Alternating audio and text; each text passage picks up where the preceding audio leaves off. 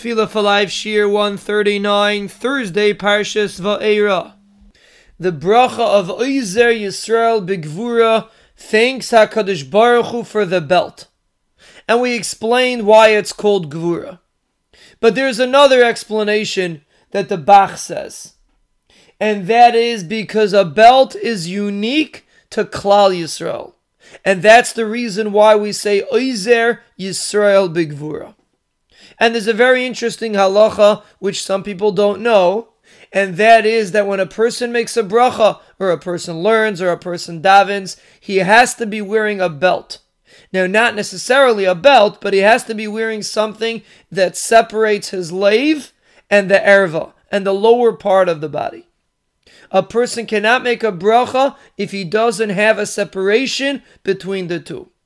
For example, if a person's wearing a beged that runs down his whole body, and he's not wearing pants or something like that, so there's no separation between the leiv and the lower part of the body, even though he's covered, but he still cannot make a bracha. Besides for being covered, there has to be a belt, there has to be something that separates between the leiv and the erva. And that is also included in this bracha, explains the Bach that HaKadosh Baruch Hu gave us a belt to be able to separate between the leiv and the erva. And there's a very important concept in that.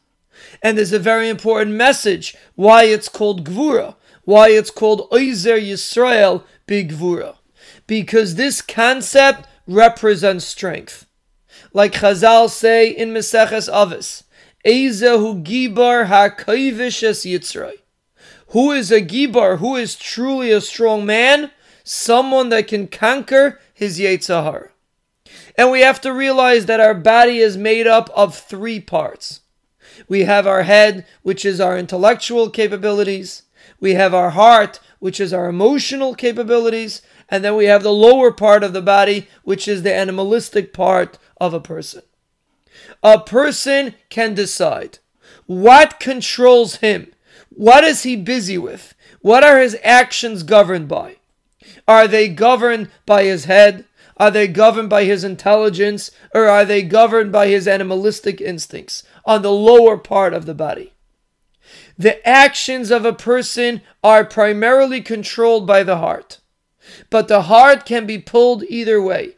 It can either be pulled by the head, and then it will be what's called a leiv chacham, an intelligent heart, that we internalize the intellectual ideas that we are supposed to have. We internalize them and we act upon them. That's a leiv that internalizes intelligence. And then, Rahman al there could be a leiv that is pulled after the lower part of the body. And the person is busy a whole day following his animalistic desires.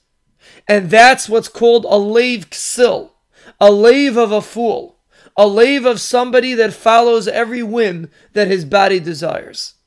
And that's a person that Rahman al will end up in Averis. What's the difference between these two people is the belt. The belt represents the separation between the leiv and the erva, the leiv and the lower part of the body. Through the belt, a person is able to separate the two and make sure that the leiv does not follow the animalistic instincts, rather, it follows the head. It makes intellectual decisions. And then your actions in life are based on intelligence. We will, Amir Hashem, continue this explanation.